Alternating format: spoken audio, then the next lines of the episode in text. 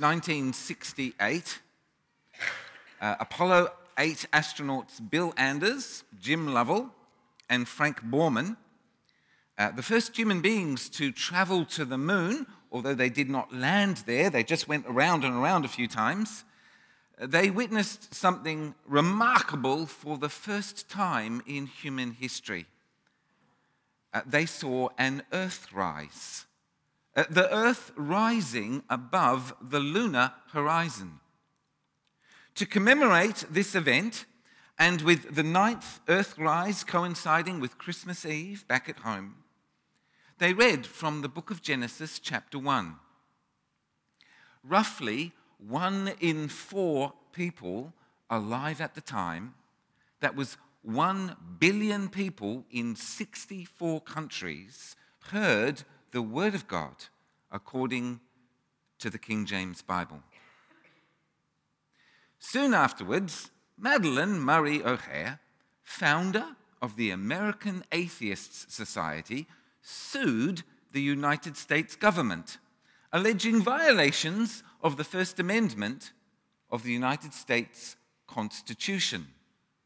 The First Amendment prevents the government from making laws that enforce a state religion, or inhibit freedom of religion, or oppress freedom of speech or of the press.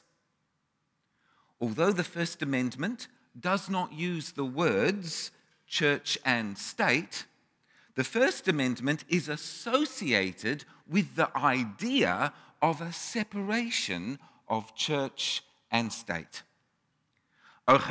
O'Hair believed that government employees, in this case NASA astronauts, using work time to read scripture to 1 billion people, that violated the separation of church and state. That was her lawsuit, and it was dismissed. But for well over 1,000 years, there was no separation between church and state in anybody's mind. For well over 1,000 years, to be born in Europe was to be born a Christian. Babies were baptized, and everyone was a Christian, by definition. A Catholic Christian.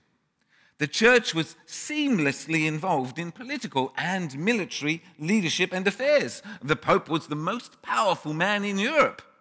And likewise also, kings and rulers, they based their laws on religious grounds and sacred texts. So there was no distinction. They were seamlessly involved in each other's business. But today, we take for granted the existence of many separate and distinct Christian denominations. Today we believe in freedom of religion as a basic human right. And we regularly appeal in public and also in private conversation to some vague notion that we have labelled the separation of church and state. How did these things come about? Well, that's what I'd like to focus on today. Today's talk is the third of a four-part series of sermons, all about a period of history that today is known as the Age of Enlightenment, or perhaps could be more accurately called the Age of Reason. Roughly, we're looking at the 1600s and the 1700s. 2 weeks ago, we looked at the birth of the modern mind and compared that to the pre-modern mind that came before it. Last week, we considered the birth of evangelicalism as a religious, social, cultural movement based upon a spiritual phenomenon.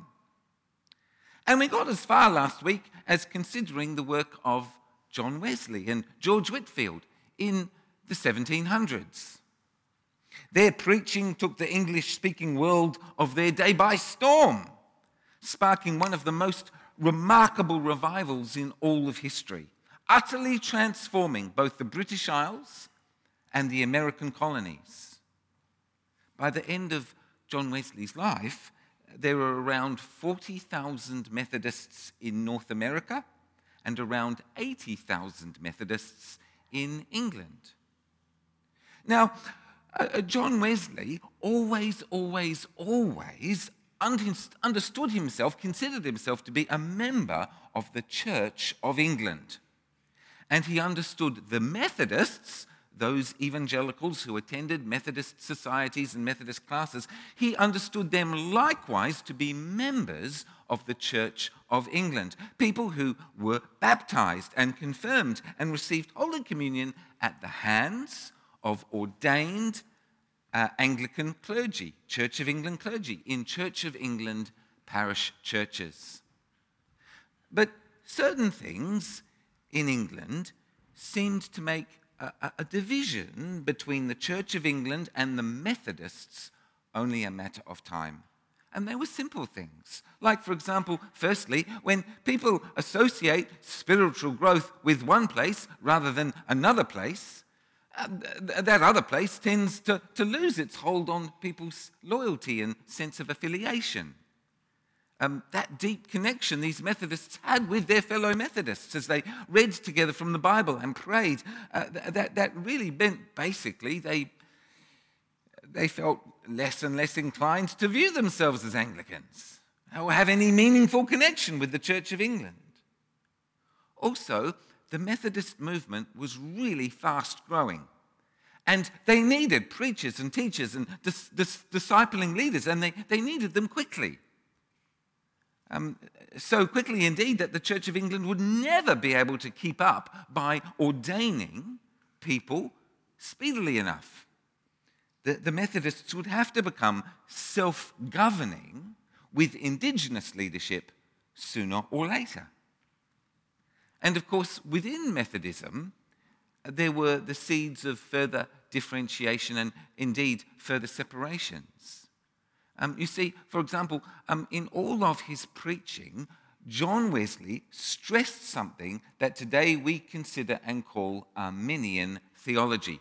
Arminian theology is named after a Dutch professor who lived in the 1500s. Arminian theology stresses the notion that all human beings are free to either choose or refuse the grace of God on offer in the gospel. If human beings aren't free to choose or refuse, how then could God judge us? So Arminian theology stresses human free will. Arminian theology is often contrasted with what's called Calvinism, because Calvinism is associated with John Calvin, a leader of the European Reformation in the early 1500s. Calvinism, by the way, does not necessarily actually or accurately reflect what John Calvin actually believed or taught, but the association has stuck. Calvinism is the notion that sin renders all human beings completely incapable of choosing Christ and receiving the forgiveness that's on offer in the gospel, except that God, through his Holy Spirit, allows them to. Thus, in every single case of a human being repenting and surrendering their lives to Jesus, that is the Holy Spirit's work in their life, allowing them to respond to God in a way that pleases God. What that means is that Calvinism teaches and defends the biblical doctrine of predestination, that idea that God is utterly sovereign over the process of evangelism, and that all of God's people have been chosen beforehand, indeed, before the beginning of time. Which theology is right, Calvinism or Arminian theology? What's the right answer? Which one's correct? Well, both of them, of course, but that's a conversation for another day. The point is that both George Whitefield and John Wesley, as evangelists working together, they had deep convictions about this stuff, but their convictions were opposite convictions. John the Arminian and George the Calvinist. These deep convictions actually almost broke their friendship, but not quite. Even so, the controversy led to opposing and rival camps within the Methodist movement, the Arminian societies following Wesley and the Calvinist societies following Whitefield. So that's really a little bit about how Methodism becomes a new denomination all by itself in the UK. In the American colonies, when America rebelled against British rule, well, the Methodists just had to separate from the Church of England. And circumstances dictated the creation of a new denomination, an independent association of churches. At this point, indeed, we should consider the third of the great evangelical movements that I spoke of last week. The Pietists in Germany, the Methodists in Britain, and now, thirdly, let's look at the Great Awakening in the American colonies. As you possibly already know, during the 1600s, 13 separate British colonies sprang into life in North America. Each of these 13 colonies had their own birth narrative, so to speak. Each one had a different reason for being. They were completely separate stories, unique. Their context and their situation. For some of these colonies, the founding reason had been religious convictions, religious imperatives. A common thread, in some places but not all, was that many of these colonists were fleeing persecution as religious dissidents or nonconformists, fleeing some degree of persecution, or rejection either in the British Isles or in the European continent. Thus, across these 13 colonies, there were Puritans, Roman Catholics, Congregationalists, Presbyterians, Baptists, Quakers, Methodists, and many, many others, even as the Church of England remained the official religion of most of these colonies. Significantly, for our purposes here, these were often people wanting freedom from religious persecution, but that did not mean that they wanted freedom of religion as we would recognize it today. Some of the North colonies, indeed, colonies such as New England, Massachusetts, and Connecticut, they were established to be holy Puritan commonwealths, where, in every way, religious and devotional life was a strict matter of the state. It was all down in law. Although it would come later, these 13 colonies did not share a common identity, nor did they have any type of unity. But the same spiritual awakening that I spoke of last week when describing the Pietists of Germany and then the Methodists of Great Britain, this same spiritual awakening took hold of these colonies in waves of spiritual renewal, which became known as the Great Awakening. The first signs of this revival appeared in Northampton, Massachusetts in 1734. The pastor of Christ Church, Northampton, Jonathan Edwards, had been preaching there for several years without anything exceptional happening, when suddenly people started to respond to his sermons like never before. At an observable level, congregations responded with intense emotional outbursts, weeping and tears, cries and shouts and fainting fits and so on and so forth. Something miraculous was happening, a move of the Holy Spirit. As Jonathan Edwards preached the gospel, large numbers of people believed him and, confessing their sins, came to faith in Jesus Christ. This was, as historians sometimes put it, a hurricane force, a mighty hurricane force move of the wind of the Holy Spirit. And it went on for some 3 years.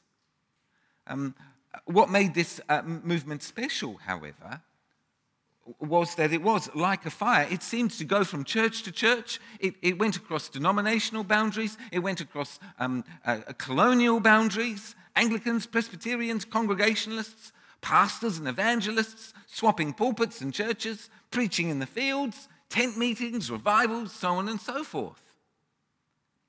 And there were many preachers preaching, including the Englishman George Whitefield, of whom I spoke last week. But the most famous of them was Jonathan Edwards. And on the 8th of July, 1741, some 7 years indeed after the start of this movement, Jonathan Edwards preached his most famous sermon, Sinners in the Hands of an Angry God. The point of the sermon was simple.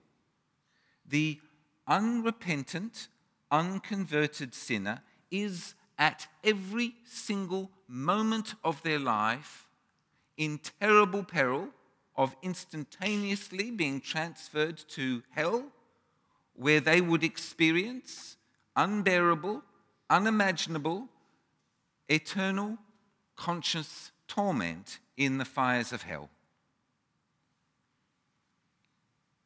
And that was because of the unspeakable, the unimaginable, the unimaginably powerful, fierce hatred and abhorrence of our sin that our holy God has.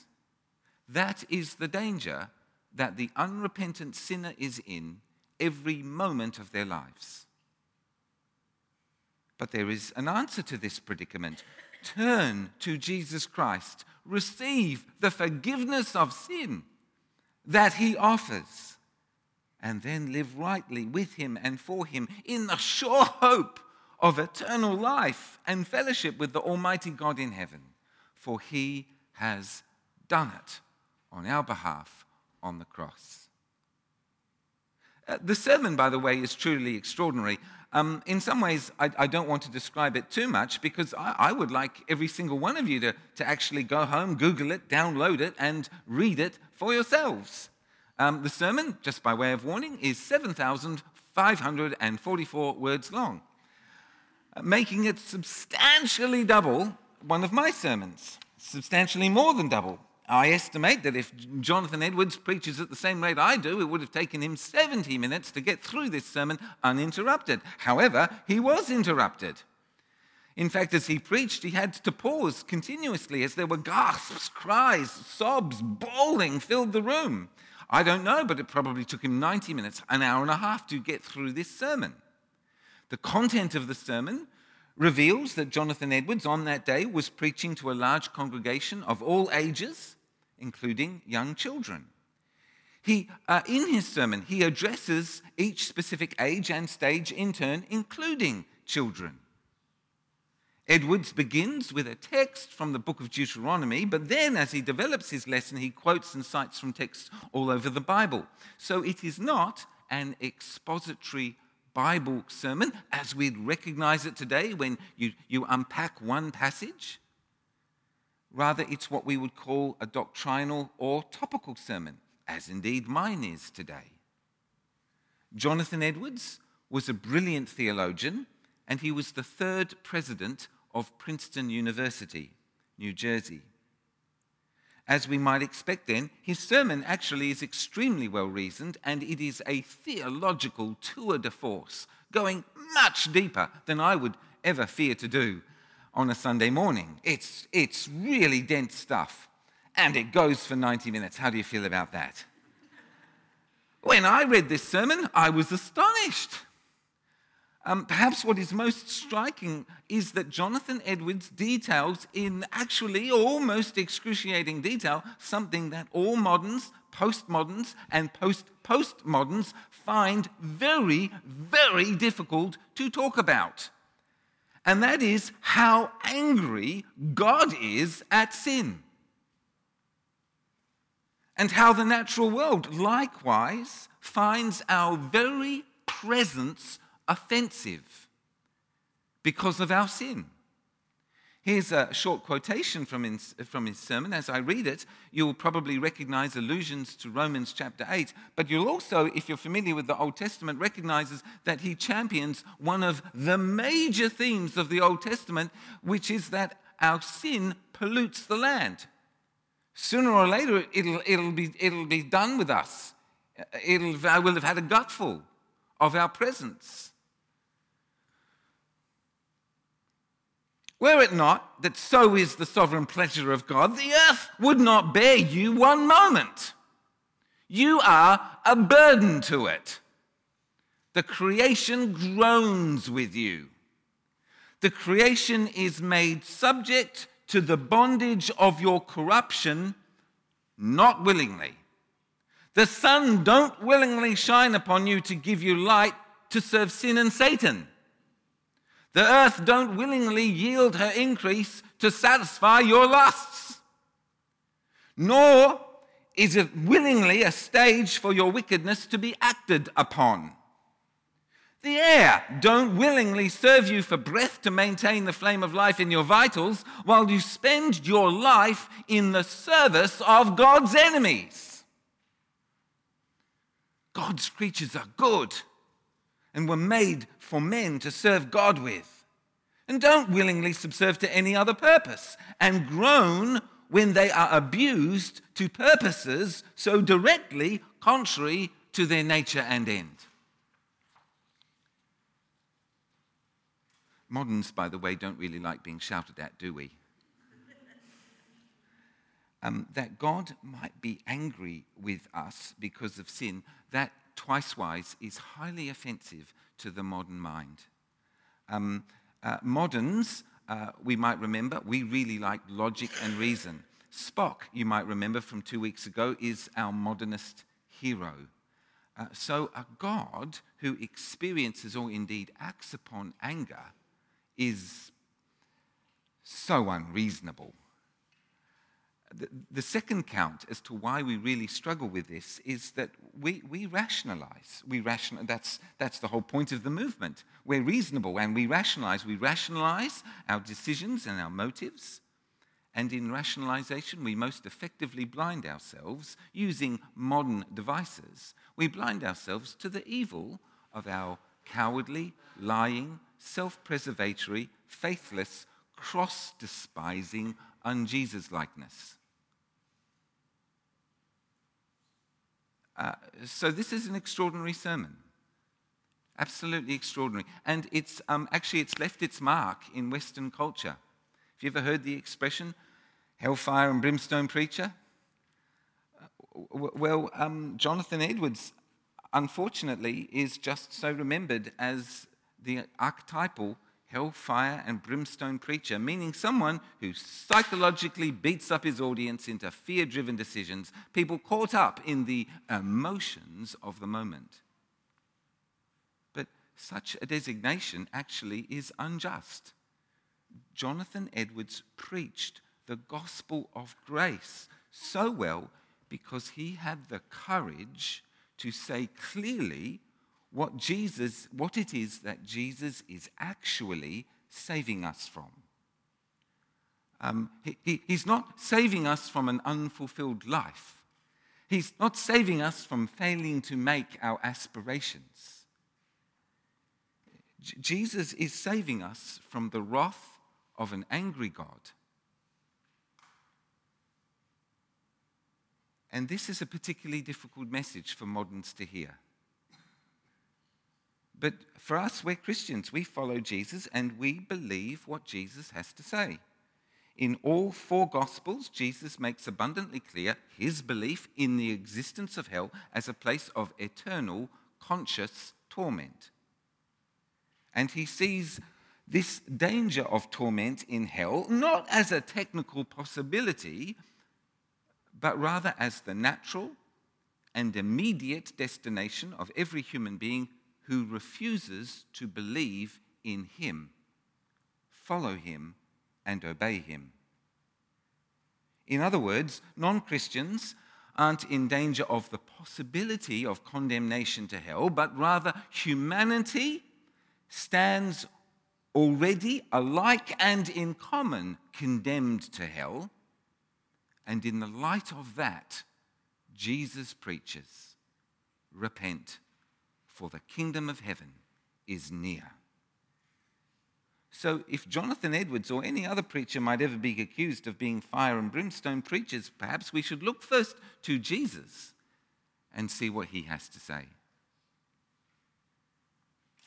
Returning to the Great Awakening, these revivals led to all kinds of social and political effects on the 13 American colonies. As people came to faith in Jesus Christ, it created and then strengthened a shared identity across churches, denominations, and across colonies. They were uniting. And you know what? One day they would call themselves United.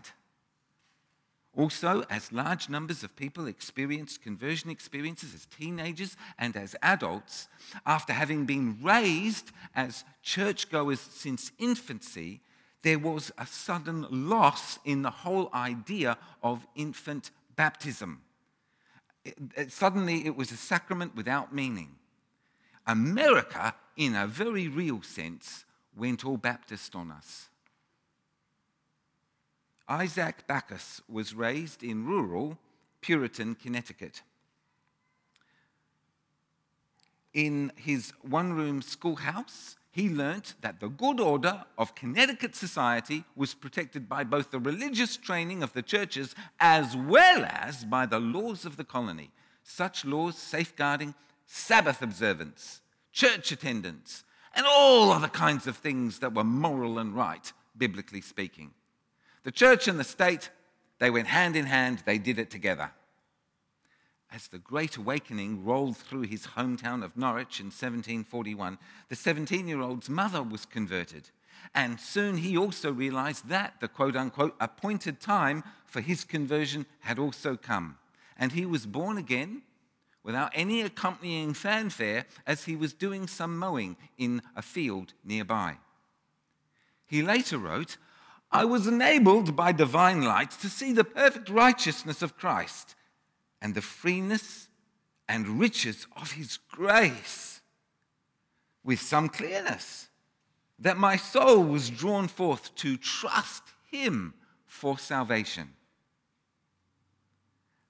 We thought about this conversion experience, this moment of spiritual encounter, this moment of meeting Jesus for yourself, the powerful convictions that arise from it. We thought about this last week as the first and foremost characteristic of evangelicalism, as a social, cultural, religious movement based upon a spiritual phenomenon.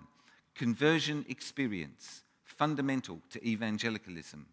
The power of his newfound convictions led Isaac Backus and many others like him to formally become Baptists, moving away from their Puritan Church of England background.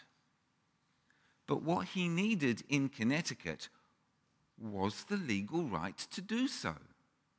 And thereafter, he wanted the right to bar from his church any who lacked the same conversion experience that he'd personally had, seeing as church was for converted saints, not for unrepentant sinners. Isaac Backus became, in terms of the history of the United States of America, one of the chief architects and campaigners for a separation of church and state. Remember that the founding fathers of America, they'd fled to the colonies in order to escape religious persecution.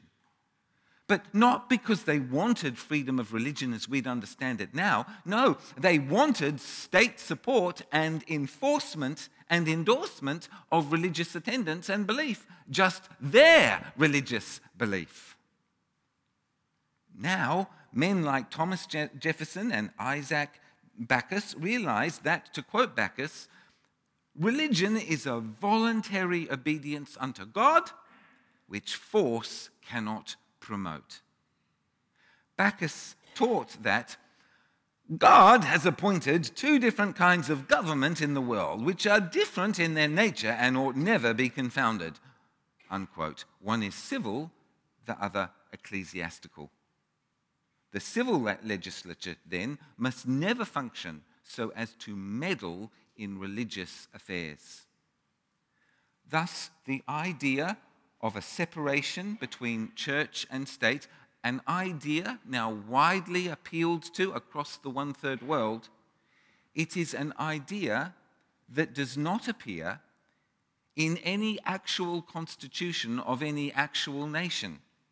It's not in America's constitution, it's not in our constitution, but it is an idea behind the First Amendment of the Constitution of the United States of America.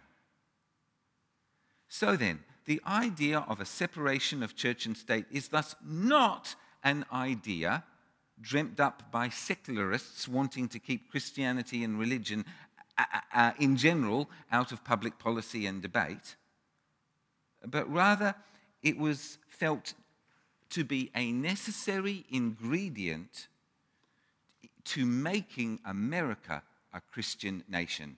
Without a separation of church and state, America couldn't fulfill its destiny of becoming a Christian nation.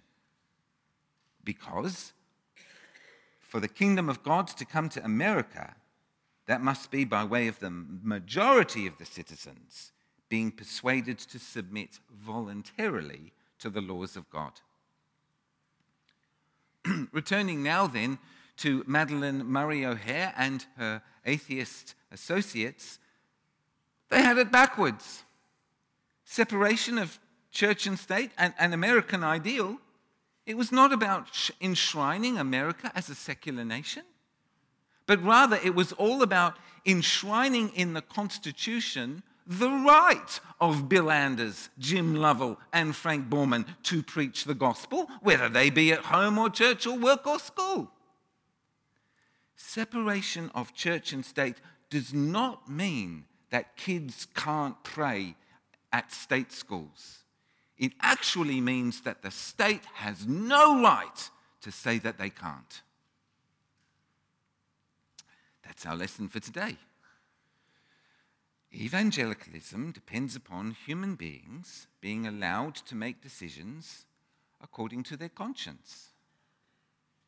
In order for conversions to be considered authentic, evangelical Christians must work to create conditions whereby such conversions are free and voluntary, not forced. Giving conscience such a free rein means, of course, the essential existence of denominations as we find we disagree with each other on various matters. It also means freedom of religion, together with a separation of church and state, as values and sentiments vital to the safe functioning of your modern liberal democracy. Perhaps then, in terms of morning tea conversations or lunchtime at home, you might like to consider how each of these things, denominations, freedom of religion, freedom of conscience, etc., separation of church and state, we might consider how these things could actually be double-edged swords. At the moment, I'm terribly conflicted by something which has got entirely to do with this. And that is that in my denomination, there is a really, really fierce argument about one particular thing. I think those who disagree with me are wrong. But I want to defend their right to follow their conscience in matters of ministry. An idea that's thoroughly modern and perhaps not biblical at all. But it's how I was raised. So we've got work to do. Double-edged swords. For next week, we'll look at what possibly might be evangelicalism's proudest moment. We'll look at how evangelicalism, as soon as vast numbers of people come to faith in Jesus Christ, they tend to roll up their sleeves and go to work tackling the social ills that no one else will touch. So next week, we'll look at William Wilberforce and the abolition of slavery. And the Lord be with you.